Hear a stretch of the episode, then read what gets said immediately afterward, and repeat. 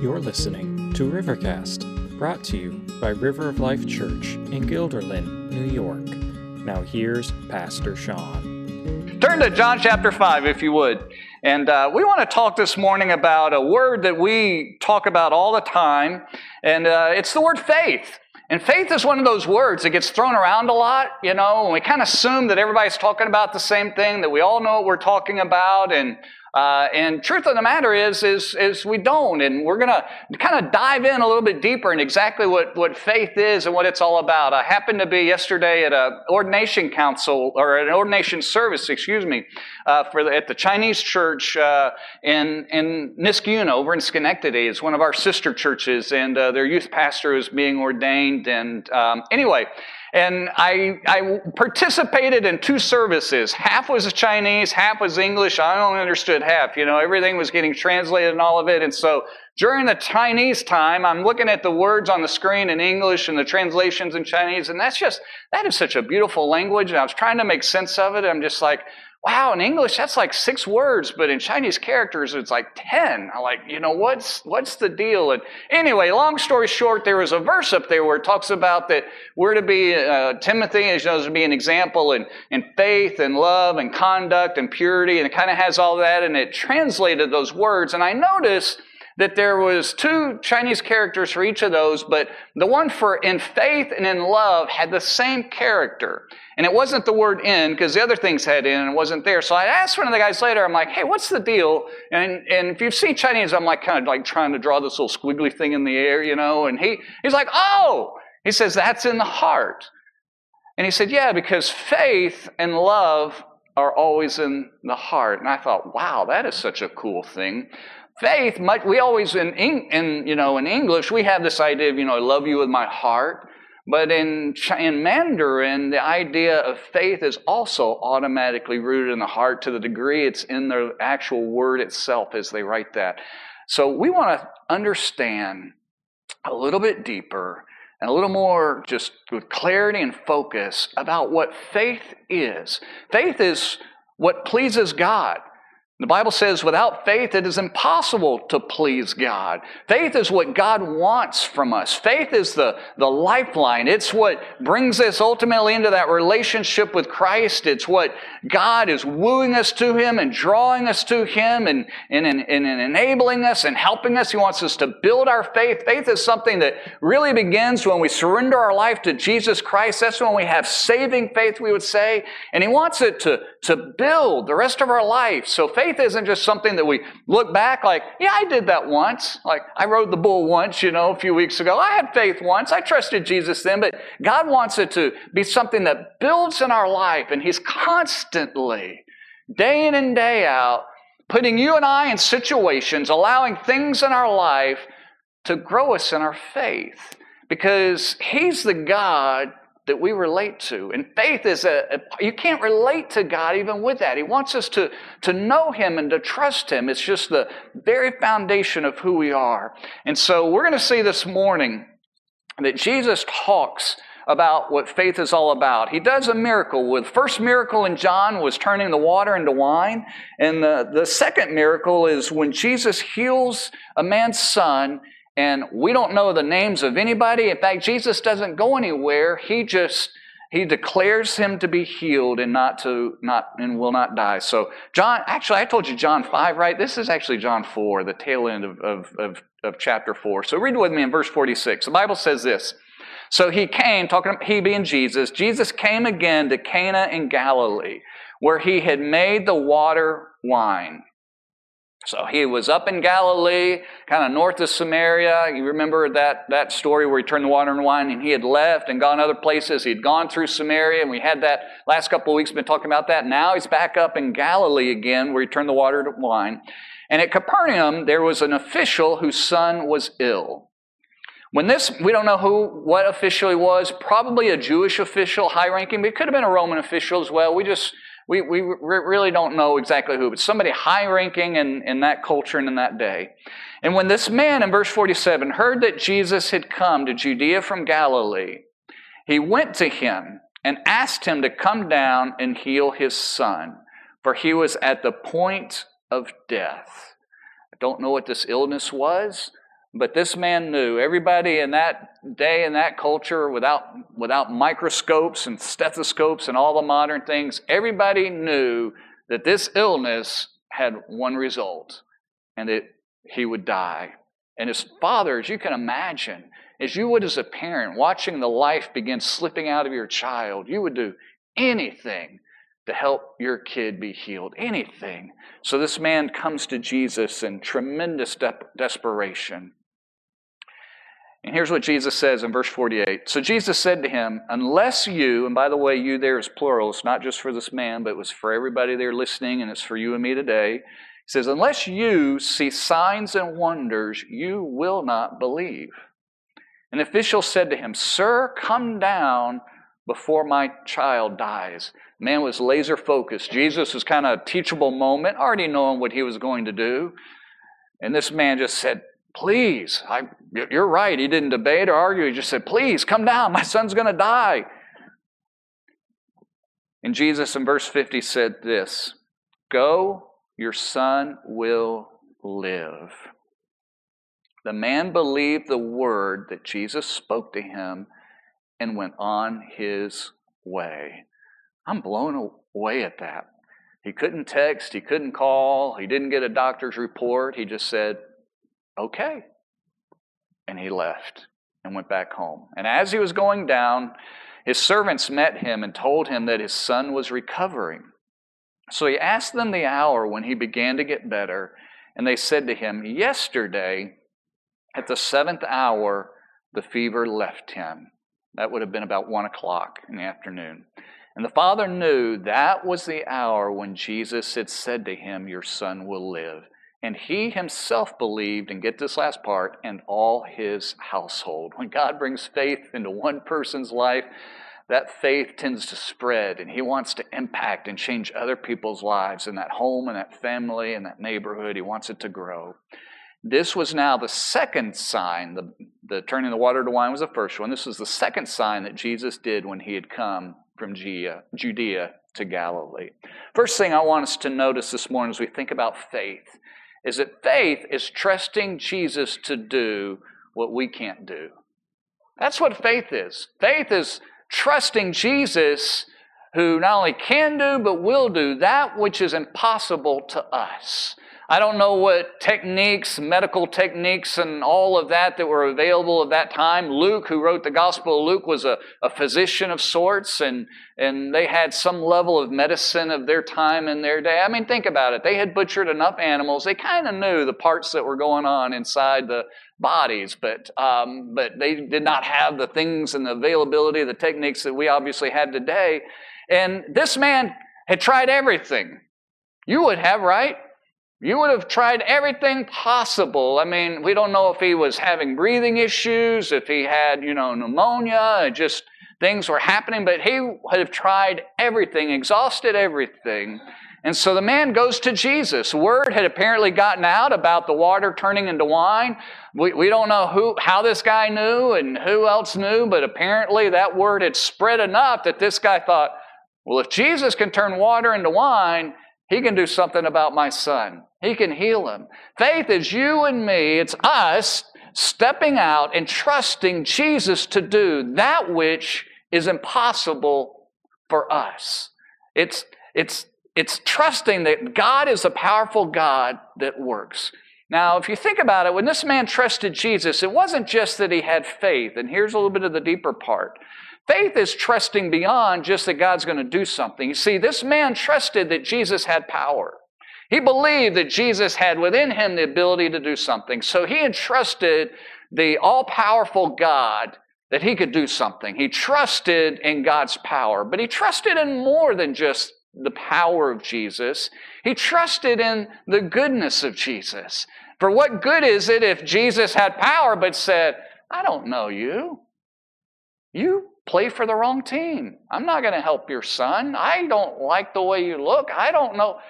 Jesus, this man not only went to him thinking that Jesus had the power to do something, but that Jesus was inherently good and that he was a merciful God in his goodness, that he was powerful, he was good. And he was merciful in the process. He was a merciful God. You see, when you and I put our faith in God, we need to realize we're not just trusting in God's ability, we're not just trusting that God loves us, we're trusting in God's mercy. We're trusting His mercy. Mercy, you give mercy to someone when they give you what you don't deserve. I'm hoping when we play football a little bit that somebody has mercy on me. I really am hoping for a little bit of that, okay? I'm banking on some of that. We have, I think there's pizza and chili for players, and I already kind of put it out there. I'm like hoping some of you guys just really eat so much so you kind of run a little slower, you know? That's what I'm hoping. Anyway, you get a little cramp or something going on. But um, we get mercy. We need mercy when we receive that which we don't deserve.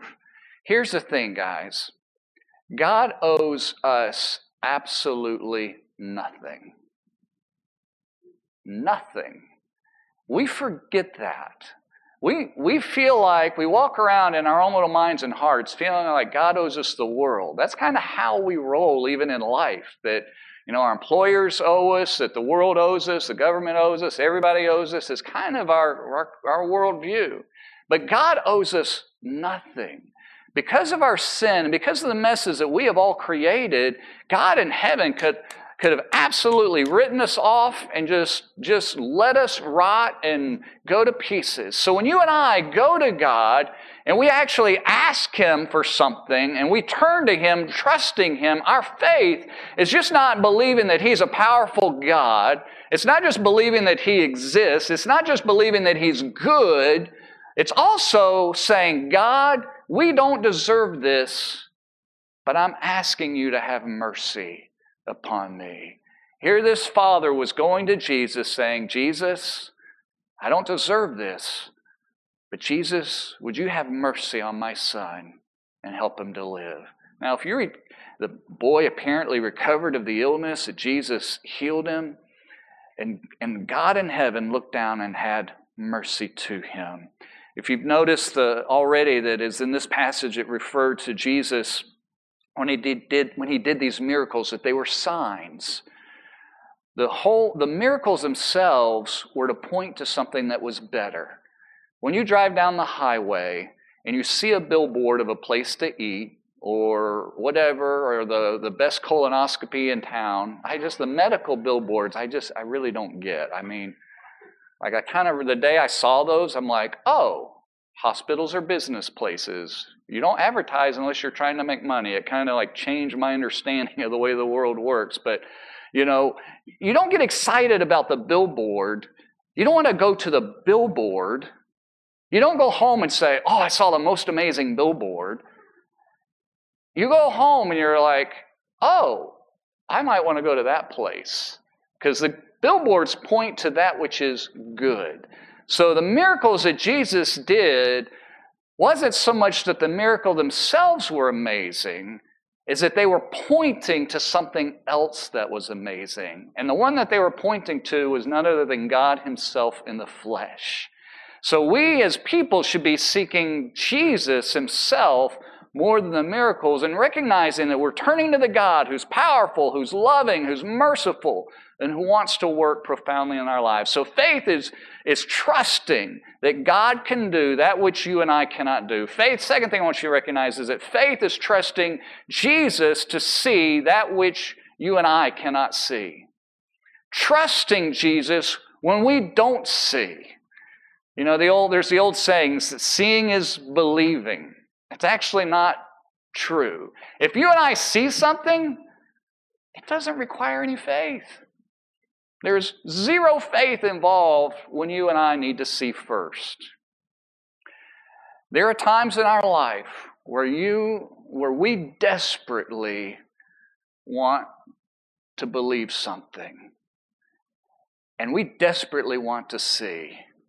And God says, I'm not going to let you see because I want you to believe. I want you to trust me. I want you to focus on me. I want you to step forward and put your faith into actions without seeing. That's why so often for us as Christians, we want to, you know, we, we want to see and we don't want to have to risk anything. We don't want, we, it's easier to not exercise faith. Let's just be honest. Faith is not a nice little thing to do. Faith is unnerving. Faith is uncomfortable. Faith is you and I trusting in something that we can't see, that we can't do, that's beyond us, and it's something that we really need to happen or that we need God to, to be and do something beyond ourselves. So the stakes are kind of high, but faith is trusting Jesus who can and does see when we don't. I'm so impressed by this father. I don't know if I'd have been like that, to be real honest with you. For, for all that we can tell, this is the first time that he met Jesus.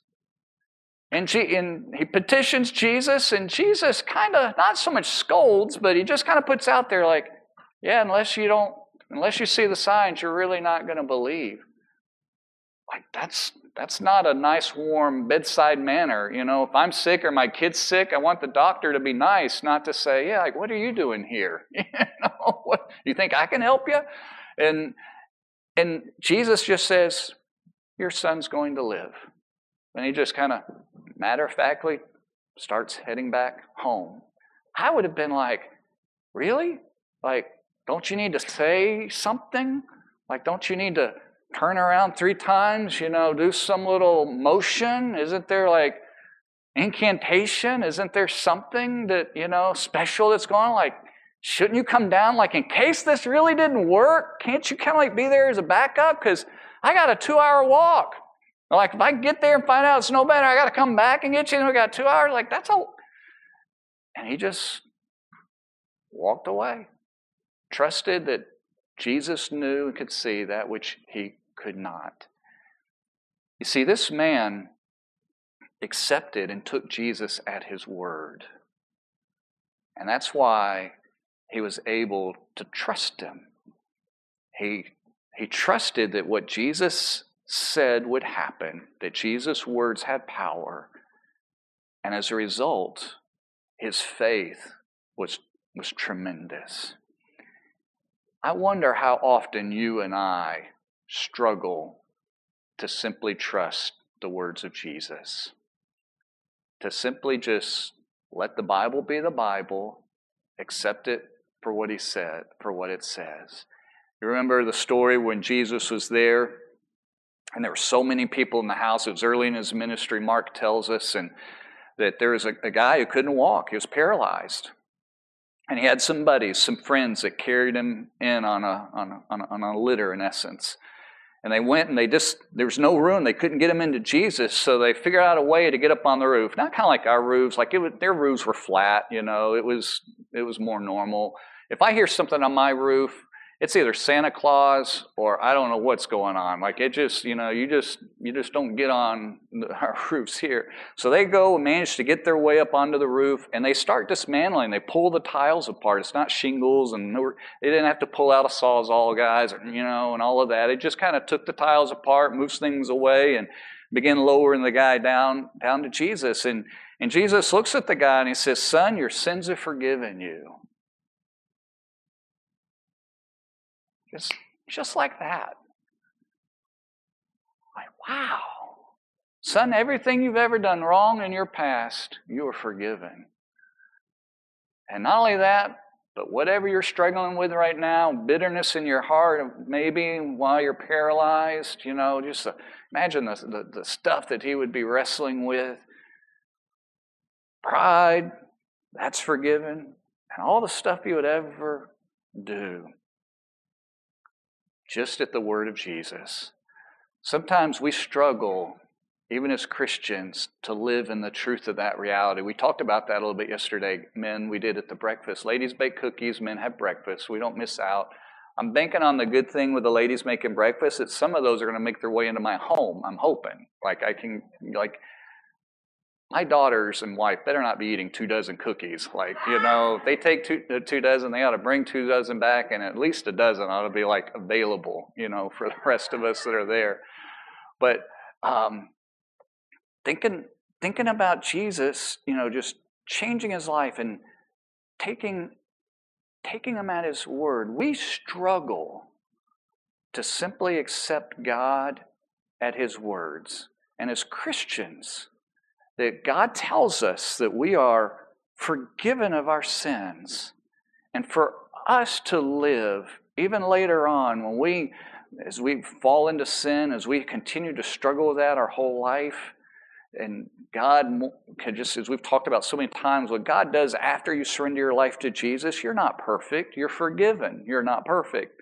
But what Jesus does is He, through His, the Holy Spirit, begins changing you, giving you new desires and cleaning you up. And He forgives you on the front end, but then He cleanses you progressively in your life and as it goes on.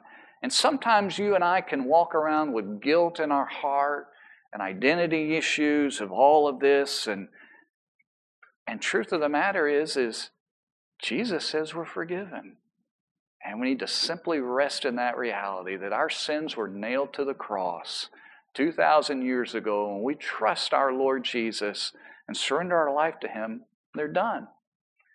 And then when the Bible in Hebrews says that He Himself will never forsake us.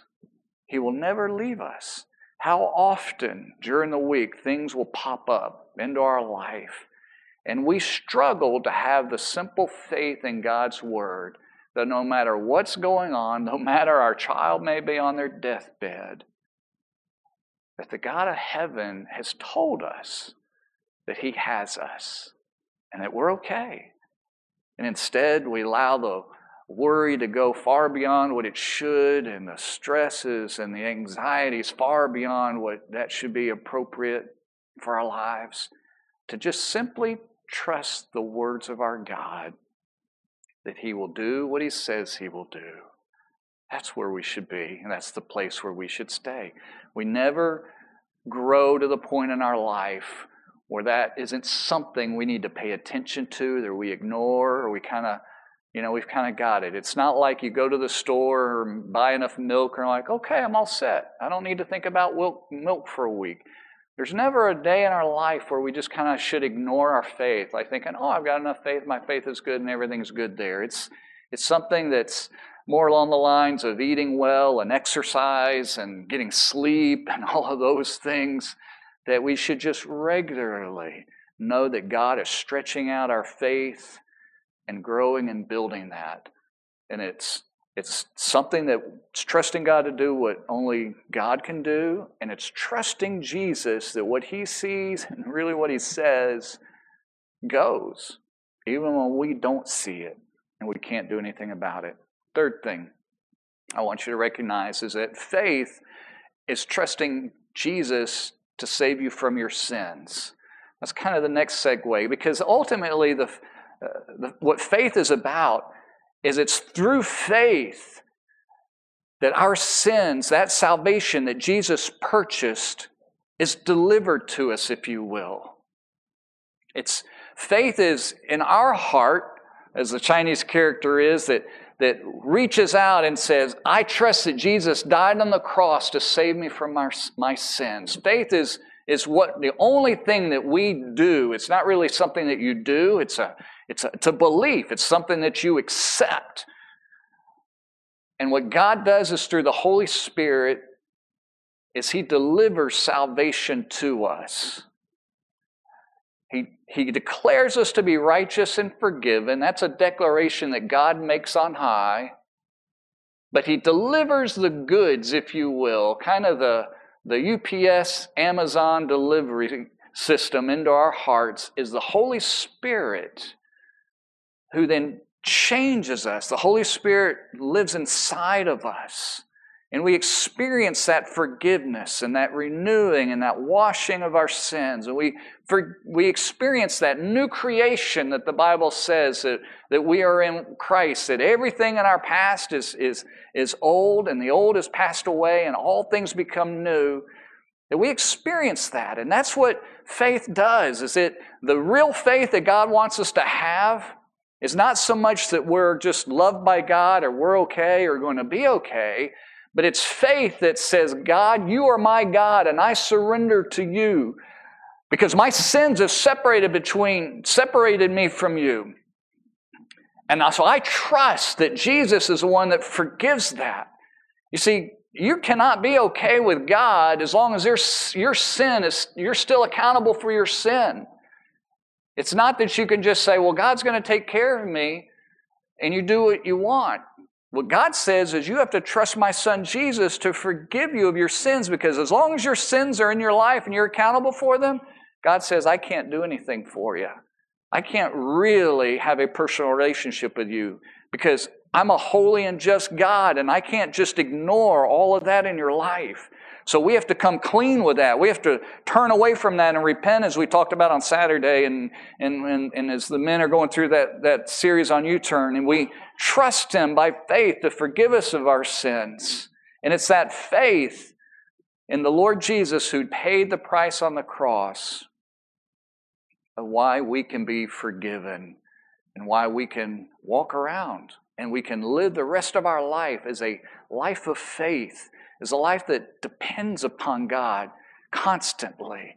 That's why Jesus was trying to demonstrate to the, the man that they pulled the ceiling tiles away. He ends up healing the man, didn't leave him hanging, but the first thing he did, is, Son, your sins are forgiven you. And so that everybody knows I've got power to forgive your sins, because they can't see that. I see it, but they can't.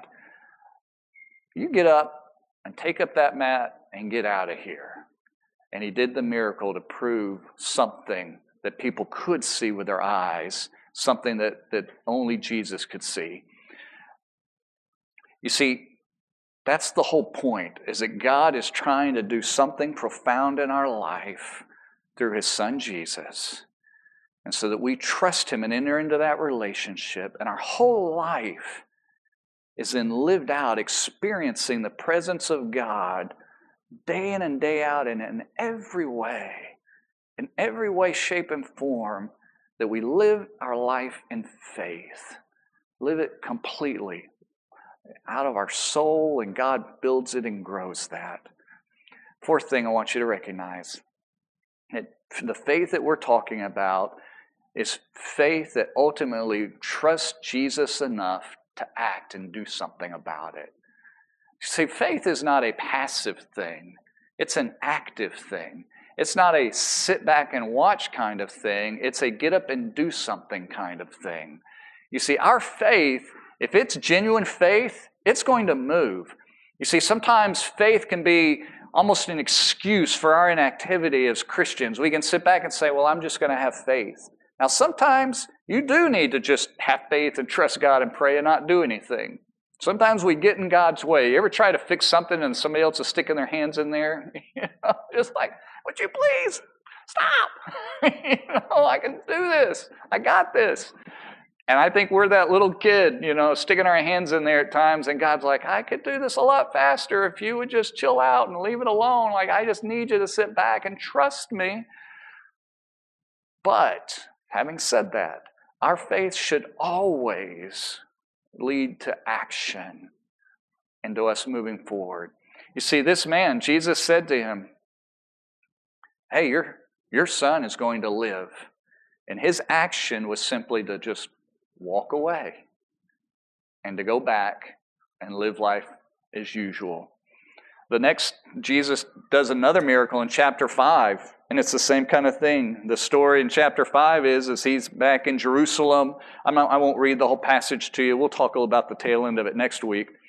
But he, he finds this man, and apparently there was kind of a, I don't know, a myth or tradition. There was a kind of a, a maybe a, a, spring, think like a natural geyser or spring that would bubble up, or kind of the waters would move, and they had built and made a pool there. And and kind of the superstition was that people thought, well, if the people that are that are injured or sick or hurt or ill or whatever, if they're laying there waiting, the first person that gets to get into that water, they're going to get healed. They were trusting in the wrong thing. They weren't trusting in Jesus.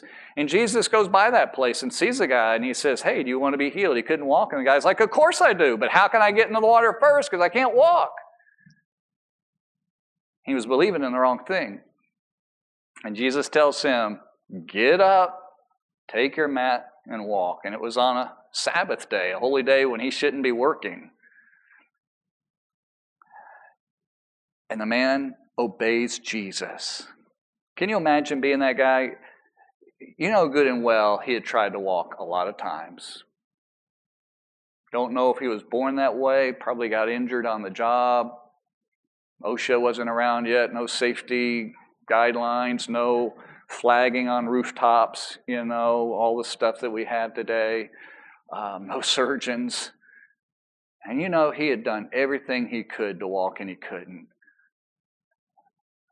I can even imagine he probably had some other people telling him, just walk, suck it up and move, you know, and like, try.